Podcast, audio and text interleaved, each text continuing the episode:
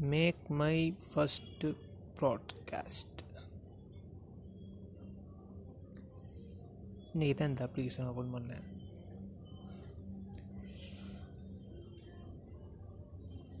அதான். சரி. இது எத்தனை பேர் கவனிப்பாங்கன்னு தெரில. சரி. இப்போ கம்மியான பேர் கேட்டாலும் ஃப்யூச்சரில் நிறைய பேர் கேட்பீங்க அப்படி என்ன கேட்பீங்க நான் என்ன சொல்லுவேன்? ஏதாச்சும் கதை சொல்லுவேனா? இல்லை கவிதை சொல்லுவேனா? காமெடி சொல்லுவேனா? இல்லை ஹிடன் சீக்ரெட்ஸ் இலுமினாட்டி இன்னும் பேசுவேனா? வேற வேற. வேறு என்ன வேணும் உங்களுக்கு? ம் நான் வேணும்னு? நீங்களே கேளுங்க. ம். டைம் வந்து one day twenty four hours யாராச்சும் ஆடியோ கேட்டிங்கன்னா நான் என்ன பற்றி பேசுன்னு கமெண்டில் கமாண்டா? ஆடியோ கமாண்டா வரும்? தெரில இப்போ நான் ஆரம்பிச்சிருக்கேன். அப்ளிகேஷனில் என்னென்ன ஃபீச்சர்ஸ் இருக்குன்னு கூட எனக்கு தெரியாது. சரி மியூசிக்கெல்லாம் போட வரலாம் போல் இந்த அப்ளிகேஷனில் சென்டிமெண்டல் மியூசிக்ஸ் ஏதாச்சும் போட்டு ட்ரெயின் ஓடுற சத்தம். ஒய், மாரிஸ் அவங்க பேசினாங்க. அவங்க சரி வேணாம். சரி. ம். ஆஹா அந்த லிங்க் மூலியமாக தானே இன்ஸ்டால் பண்ணேன். ஓகே சரி பாய்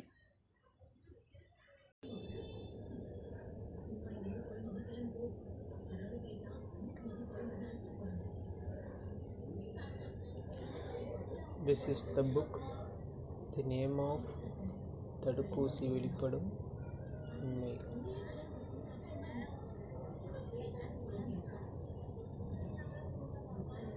The name of the book தடுப்பூசி வெளிப்படும் உண்மைகள்.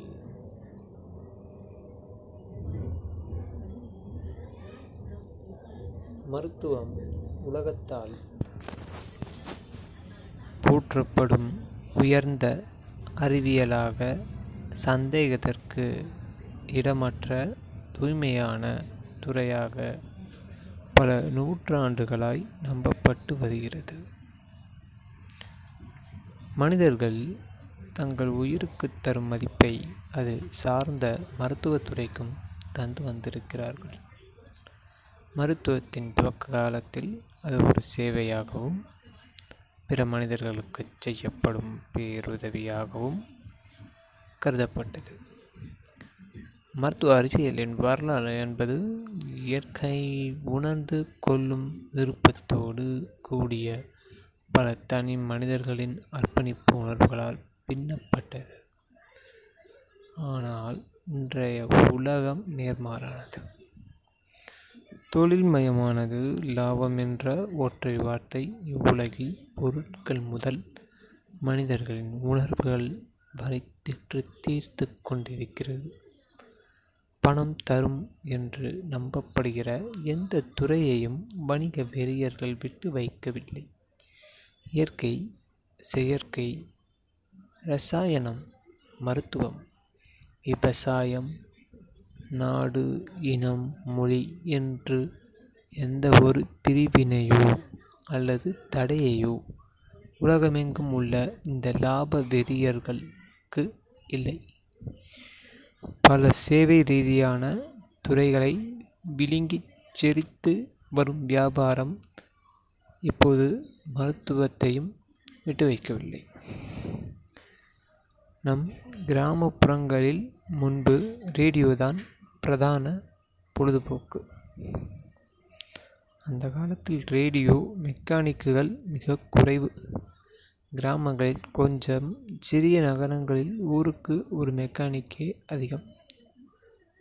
ரேடியோ ஏதாவது ஒரு பிரச்சனை ஏற்பட்டு விட்டால் போதும். இந்த மெக்கானிக்களுக்கு கொண்டாட்டம்தான் ரேடியோ பெட்டிக்குள் என்னென்ன இருக்கிறது என்பதும் அது வேலை செய்யும் விதம் பற்றியும் சாதாரணமாக யாருக்கும் தெரியாது. அந்த ரேடியோ ஏன் வேலை செய்யவில்லை என்பதையும் அதற்குள் என்ன கோளாறு என்பதையும் மெக்கானிக் வெளிப்படையாக கூற மாட்டார். அவர் சொல்வது தான் உண்மை என்று அனைவரும் நம்ப வேண்டிய கட்டாயம். ஏனென்றால் ரேடியோவை பற்றி நமக்கு தான் தெரியாதே.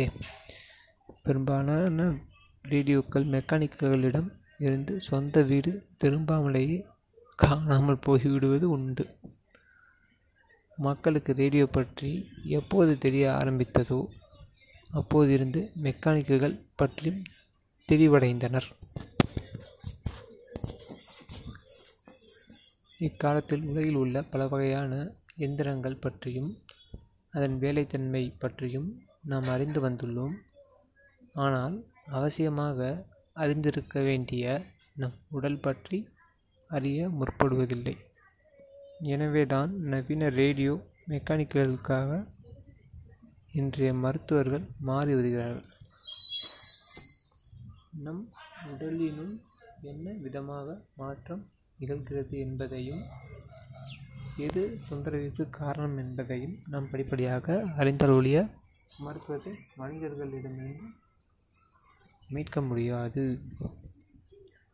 மருத்துவம் என்பதை பேசக்கூடாத விஷயமாக புனிதமானதாக நாம் ஒதுக்கி வைக்கிற போதுதான் அது ஒரு இரும்பு கோட்டையாக உருமாறுகிறது. மருத்துவத்தை மக்களின் அன்றாட விதா விவாத பொருளாக மாற்ற வேண்டும்.